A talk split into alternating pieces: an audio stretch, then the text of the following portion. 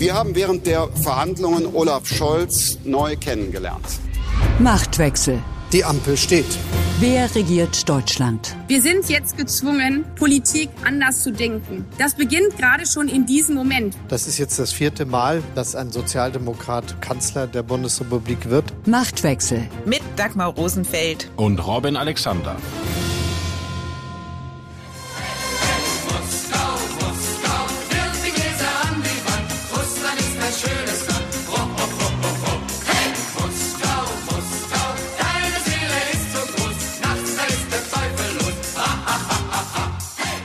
Es war helllichter Tag, als Annalena Baerbock in Moskau auf ihren russischen Amtskollegen Sergei Lavrov traf, aber was das Agieren Russlands an der ukrainischen Grenze angeht, so ist da durchaus der Teufel los.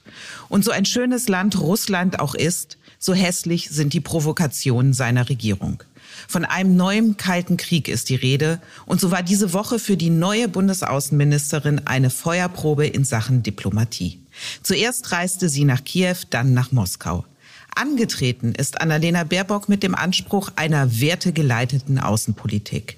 Doch was bedeutet das in der Praxis? Was ist die deutsche Regierung bereit, für ihre Werte und die Werte Europas einzusetzen und auch herzugeben?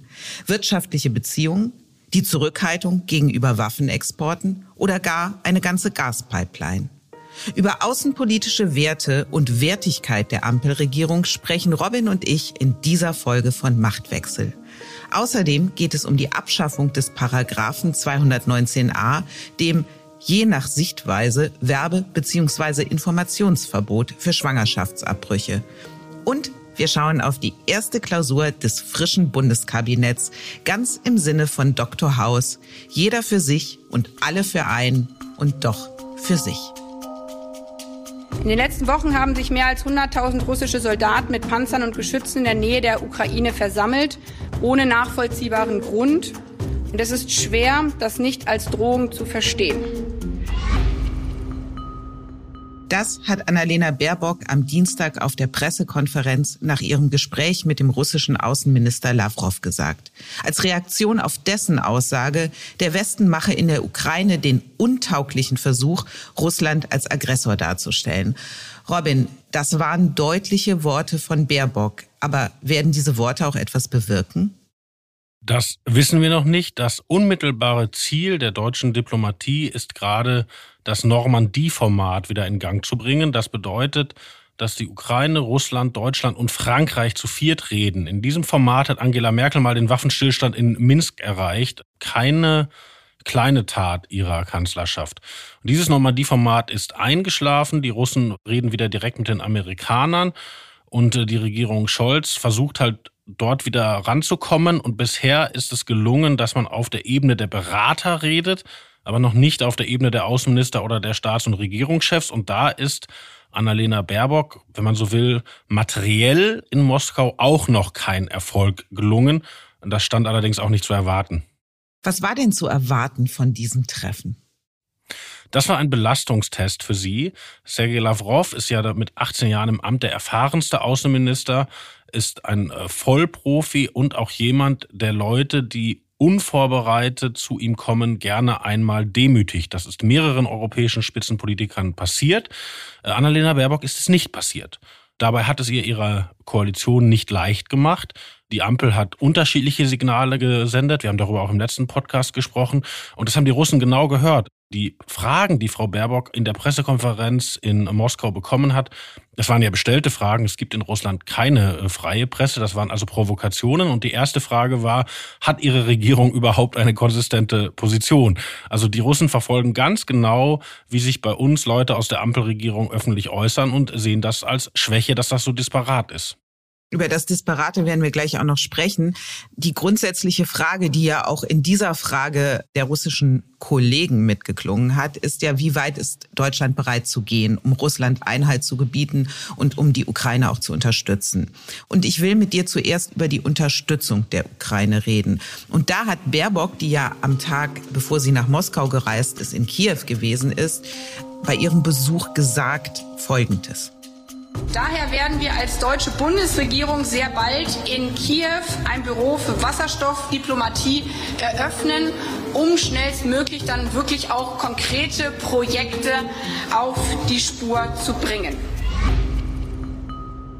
Wasserstoffdiplomatie, um Kiew aus der Abhängigkeit Russland zu befreien und zugleich noch den Klimawandel zu bekämpfen. Robin, ist das grünes Lalaland oder kreative Außenpolitik? Naja, das ist so in der Mitte. Also in der Ukraine hat man sich darüber schon gewundert. Wasserstoffdiplomatie, das klingt tatsächlich so ein bisschen nach deutschen Wolkenkuckucksheim. In der Sache ist dazu gegen natürlich nichts zu sagen. Also die Ukraine hat ein Problem mit ihrer Rohstoffwirtschaft, hat ein Problem, dass sie so abhängig sind von Russland. Und wenn Europa eine große Energiewende macht, dass man dann mitdenkt, wie man so einen riesigen östlichen Nachbarn einbindet, ist ja nicht doof.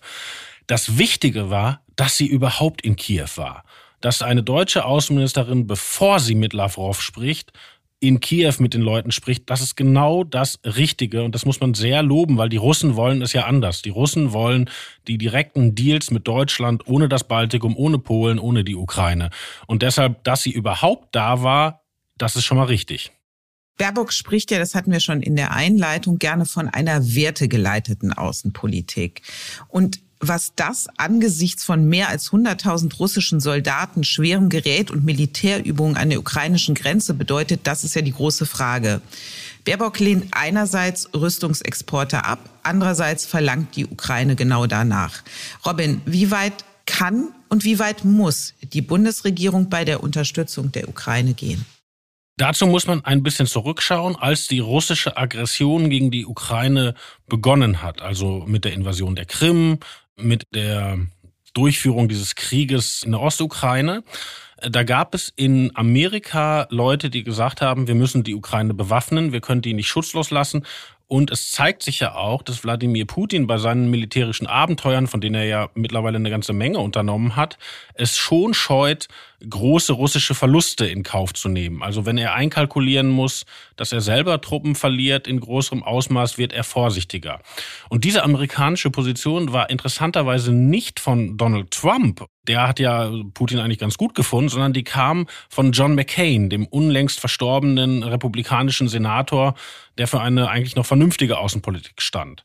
Und Merkel hat immer gesagt, wir machen das nicht mit und hat dann eben in dem schon beschriebenen Normandie-Format mit Hilfe von europäischen Sanktionen diesen Minsker Waffenstillstand hinbekommen. Deshalb wäre es ja logisch, wenn es mit der Normandie nicht weitergeht, wenn es nicht in direkte Gespräche mit Russland geht, dass die alte McCain-Option der Bewaffnung wieder auf dem Tisch liegt.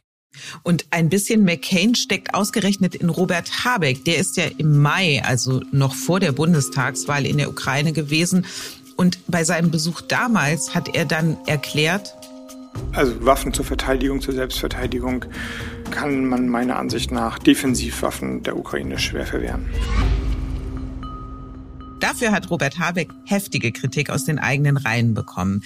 Angesichts der jetzigen Situation und eines möglichen Einmarsches Russlands in der Ukraine, hat Habeck da nicht doch recht und müssen die Grünen nicht ihre Position ändern, so wie sie es ja auch einmal unter Joschka Fischer getan haben. Da haben sie ihren Pazifismus pur zugunsten eines Militäreinsatzes im Kosovo aufgegeben. Wenn man fair ist, muss man sagen, dass das kein exklusives grünes Thema ist, sondern da sind alle Parteien eigentlich in der gleichen Lage. Eine Partei hat in der vergangenen Woche ihre Position dazu geändert.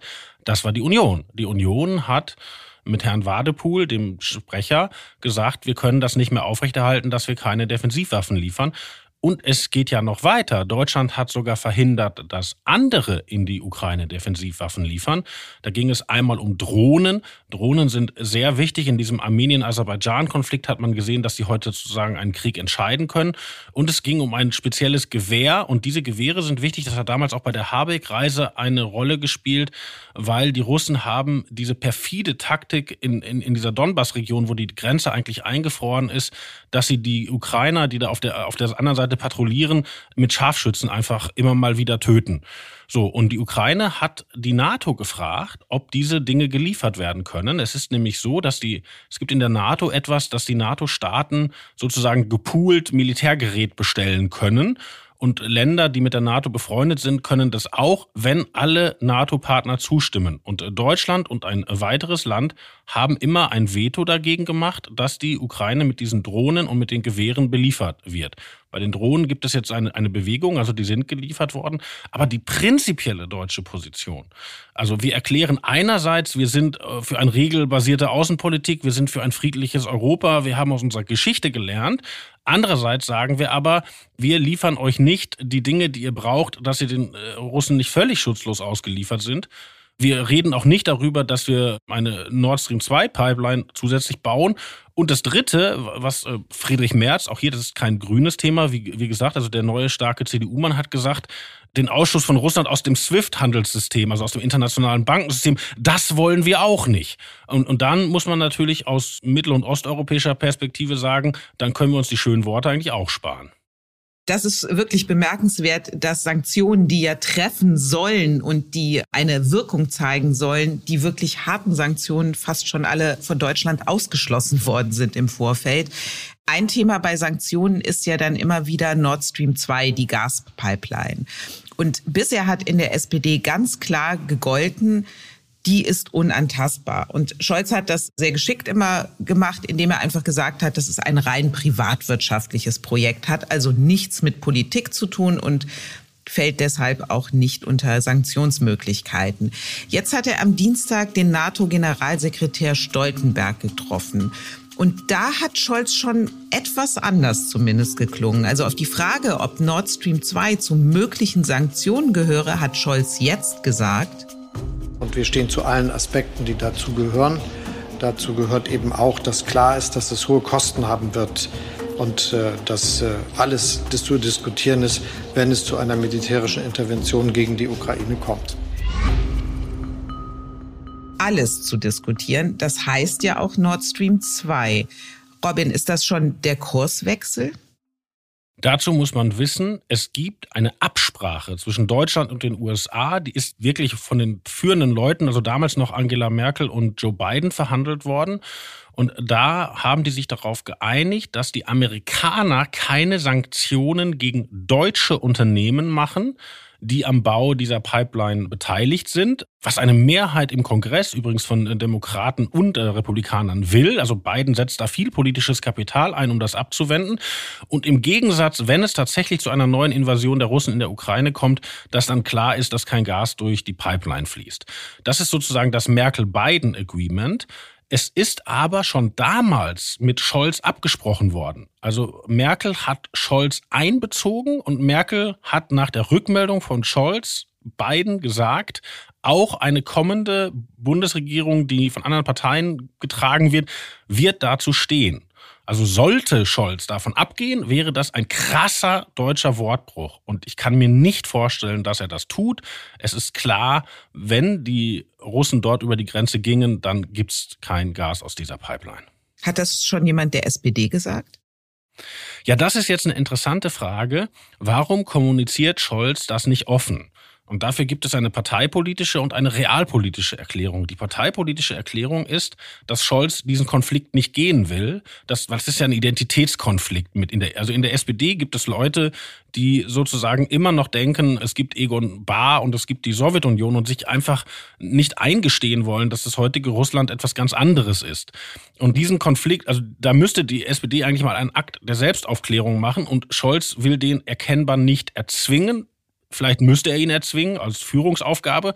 Das wäre die parteipolitische Erklärung. Es gibt eine faktische Überlegung, die ist, dass sich die Europäer und die Amerikaner abgesprochen haben, dass es im Falle einer russischen Aggression eine ganze Liste von Reaktionen gibt, also Sanktionen, Pipeline und, und, und. Und dass man auch abgesprochen hat, dass man vorher nicht sagt, was man genau macht. Und das wäre sozusagen die realpolitische Erklärung für Scholz Kommunikation. Bis jetzt klingt realpolitisch, ist aber immer so, man schließt ganz viel aus, was man auf keinen Fall tun will. Und so richtig viel ist nicht übrig geblieben. Ist das auch Taktik? Nein, das ist wirklich fatal. Also da, da muss man auch sagen, Frau Baerbock dort zu Lavrov zu schicken und vorher als SPD, aber auch als CDU zu sagen, was alles nicht geht, also ihre Position zu unterminieren, das war keine hohe Staatskunst, weder von der SPD noch von Friedrich Merz aus der CDU. Im Hinterzimmer.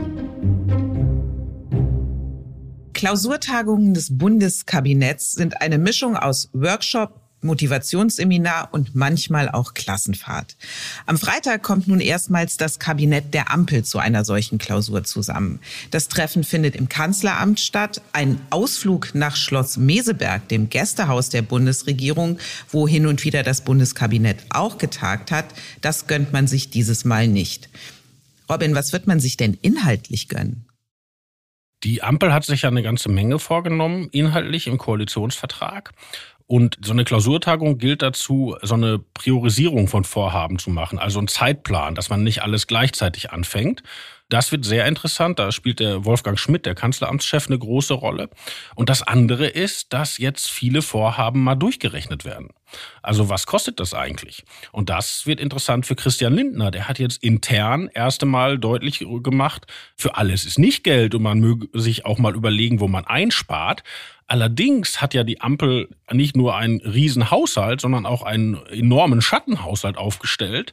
Und es hält sich ja auch die Theorie, Geld würde nichts mehr kosten und die Schuldenbremse wäre altmodisch. Und ob Christian Lindner davon seine Kollegen überzeugen kann, dass man doch noch den Euro umdrehen muss, das wird interessant. Ob jetzt Meseberg oder Kanzleramt, bemerkenswerte Momente hat es in der Vergangenheit auf diesen Kabinettsklausuren immer mal wieder gegeben inhaltliche bemerkenswerte Momente, aber auch habituell bemerkenswerte. Lass uns mit den inhaltlichen noch mal kurz anfangen und einen Blick zurückwerfen. Die Abschaffung der Wehrpflicht, die ist auf einer solchen Kabinettsklausur beschlossen worden und tatsächlich auch letztlich aus Spargründen. Ja, das stimmt. Also das war in, in Meseberg und äh, damals regierte Schwarz-Gelb und damals war noch nicht Geld im Überfluss vorhanden.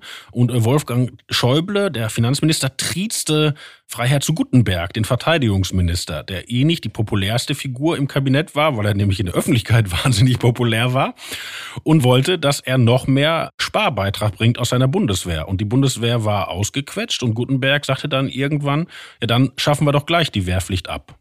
Und dann sagten alle, die drumherum saßen am Tisch, ja, gute Idee. Und das klingt jetzt wie eine Story, aber genauso ist es gewesen.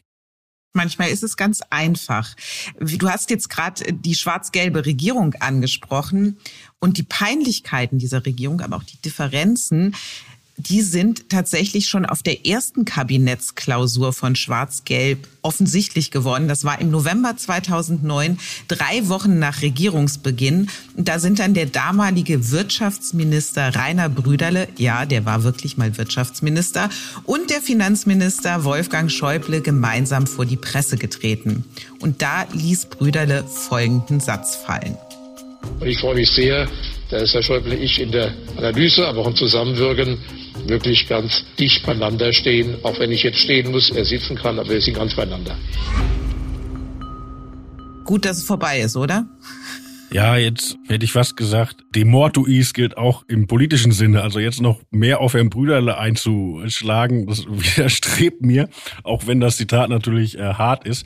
Aber dazu muss man wissen, die FDP merkte damals in diesen Tagen, dass Schäuble sie massiv abgekocht hatte. Die FDP hatte ja 2009 einen, einen ziemlich guten Wahlsieg und hatte dann in den Koalitionsverhandlungen auf Schäubles Zusage vertraut, wir machen eine schöne Steuerreform. Und äh, Schäuble hat sich nicht eine Minute an diese Zusage Aussage gehalten. Und zur Zeit dieses Zitates begann es den Liberalen zu dämmern. Aber ihr Martyrium ging dann noch vier Jahre. Und keine Kabinettsklausur der vergangenen Jahre ohne unseren Freund Peter Altmaier. Auch Peter Altmaier hat sich auf diesen Kabinettsklausuren manchmal sehr eingebracht. Er war sozusagen Türsteher und Türöffner in einem. Ja, das war wirklich lustig. Vor Peter Altmaier war ja Thomas de Maizière ähm, Kanzleramtsminister. Und der gab in der ganzen Zeit in den vier Jahren zwei Interviews und in dem einen Interview hat er über die Kunst des Schweigens gesprochen. Also der fiel als öffentliche Figur aus. Und äh, Peter Altenmeier ist nun wirklich eine nicht nur gute, sondern auch wirklich leidenschaftliche öffentliche Figur und wollte zeigen, dass er als Kanzleramtsminister auch äh, im Bild bleibt. Und als dann die erste Kabinettsklausur in Schloss Meseberg war, hat er die Kollegen dort nicht nur empfangen, sondern wirklich vor der Tür empfangen. Also nach dem Motto, mein Schloss willkommen, macht es euch gemütlich. Und ja, das waren schöne Bilder.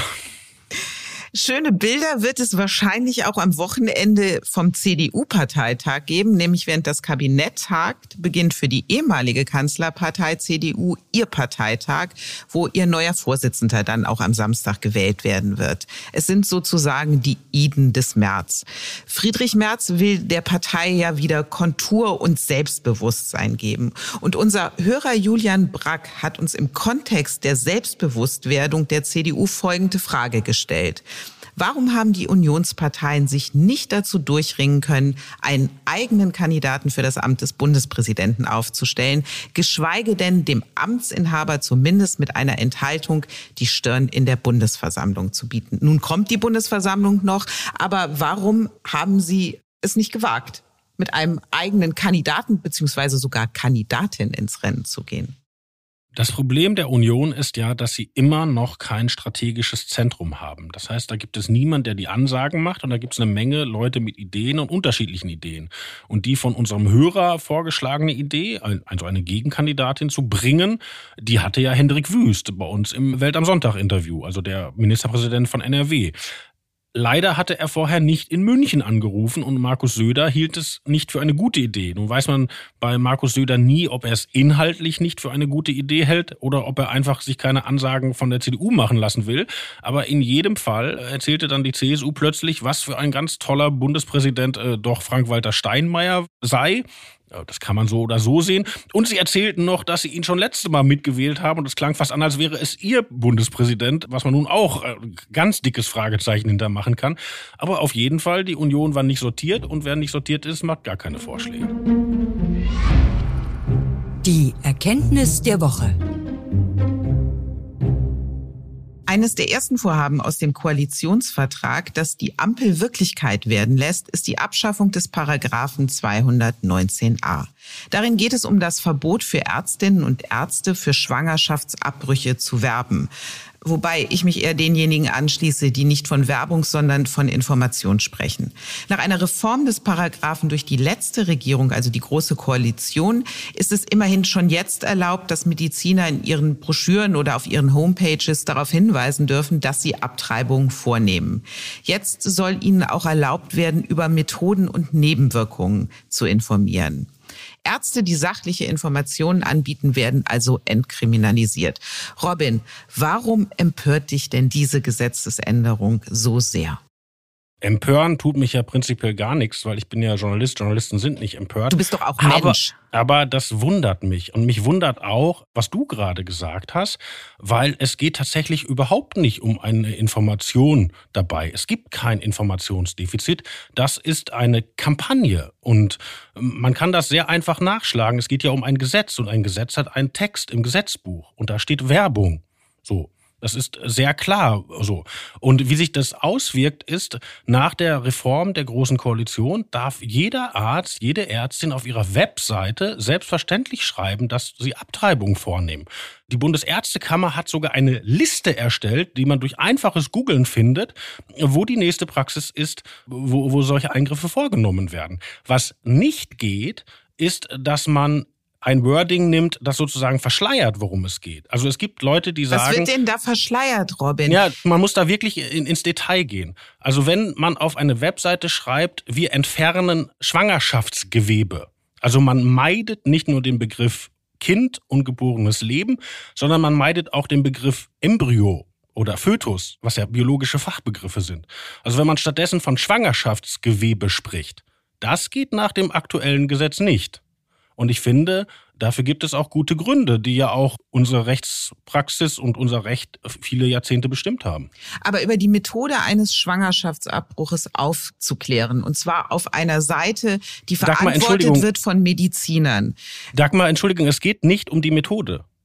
Es geht darum, ist eine Abtreibung ein Abbruch einer Schwangerschaft, wo ein Embryo daran gehindert wird, weiter zu wachsen zum Kind? Oder wird dort Schwangerschaftsgewebe, und es gibt auch noch andere Begriffe, entfernt? So, und da sagt unsere Rechtsprechung, ein Embryo ist ein Embryo. Ich finde, dafür spricht viel. Aber dem mündigen Bürger, um jetzt mal ein Lieblingswort unseres geschätzten Kollegen Ulf Poscher zu benutzen, dem mündigen Bürger ist doch sehr wohl zuzutrauen, mit diesen Informationen umzugehen und auch mit einem Wording. Also ich finde, du traust den Menschen wenig zu, Robin. Dagmar, nochmal. Es gibt eine Liste der Bundesärztekammer, die extra erstellt wurde, wo drauf steht, wo Schwangerschaftsabbrüche vorgenommen werden. Die ist ergoogelbar. Es gibt kein Informationsdefizit. Sehe ich anders und du musst doch auch sagen, das Beratungsgespräch vor einem solchen Abbruch, das ist doch weiterhin Pflicht. Du wirst doch über alles auch nochmal explizit oder musst sogar explizit in einem Gespräch aufgeklärt werden, was dieser Eingriff bedeutet. Und da. Aber, aber Dagmar, auch das wird doch in Frage gestellt. Aber die doch Grünen nicht jetzt. Und die, das nein, Dagmar, entschuldige.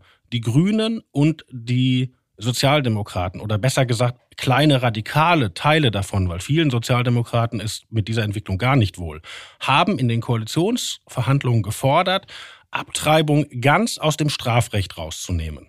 Die ganze Kampagne gegen den Paragraph 219a zielt letztlich auf den 218, den historischen, sehr befriedenden deutschen Kompromiss in dieser Frage. Die Chefin der Jusos, Jessica Rosenthal, im Bundestag, hat jetzt schon gesagt, 219a ist nur der erste Schritt. Es geht darum, auf, um den 218. Ricarda Lang von den Grünen hat dies gesagt. Also man kann wirklich nicht sagen, dass da keine Klarheit ist. Man will ran an den 218. Das ist das Ziel der Übung. Im Koalitionsvertrag steht übrigens schon, dass diese Beratungen online stattfinden können und nicht wegen Pandemiebedingungen, sondern immer. Also in dem Moment, wo der 219a vom Bundestag revidiert worden ist, werden wir über den 218 reden. Eine gesellschaftliche Debatte, der ich mich nie verwehren würde. Aber schau, der 218 regelt, dass Frauen Zugang zu Möglichkeiten von Schwangerschaftsabbruch haben nach einem Beratungsgespräch. Das ist hart erkämpft worden, war übrigens, als es verabschiedet wurde, immer unter Beschuss von rechts. Es ist jetzt unter Beschuss von links gekommen, weil eine bestimmte Kampagne sagt, der Staat soll sich da ganz raushalten. Das kann man ja so sehen. Es hat aber mit klassischem bundesrepublikanischem Verständnis nichts zu tun. Und es hat auch nichts zu tun mit der Rechtsprechung des Bundesverfassungsgerichts. Nach der Rechtsprechung des Bundesverfassungsgerichts ist ein Embryo menschliches Leben. Nicht werdendes, sondern ist schon und ist Grundrechtsträger. Und wenn man da ran will, bekommt man eine gesellschaftliche Debatte, die zum Beispiel gerade in Amerika und in Polen die Gesellschaften zerreißt. Und das ist doch wirklich das Interessante, dass eine Regierung, wo die FDP nicht nur beteiligt ist, wo die FDP auch den Justizminister stellt, also die Rechtsordnung in dieser Frage damit so leichtfertig umgeht. Das erstaunt mich schon. Das hätte ich nicht gedacht. Wir werden über dieses Thema bestimmt nochmal reden, Robin. Und wir werden da, glaube ich, keinen Konsens finden, wir beide. Aber das ist ja auch gar nicht so schlimm. Aber es wäre doch schön, wenn wir uns noch über die Fakten verständigen könnten. Haben wir doch, Robin. Wir haben Na dann ist ja gut. nicht nur Meinungen, sondern auch Fakten ausgetauscht. Wie immer, Robin. Und wie immer gibt es die nächste Folge Machtwechsel am kommenden Mittwoch oder sollte ganz Aktuelles am Mittwoch geschehen, dann am Donnerstag, weil wir dann eine Nachtschicht einlegen, der Robin und ich. Und die Folge Machtwechsel gibt es dann bei Welt und überall, wo es Podcasts gibt. Und wir freuen uns über Ihre Fragen und auch Ihr Feedback an machtwechsel.welt.de. Und Robin, du hast wie immer das letzte Wort. Auf Wiederhören.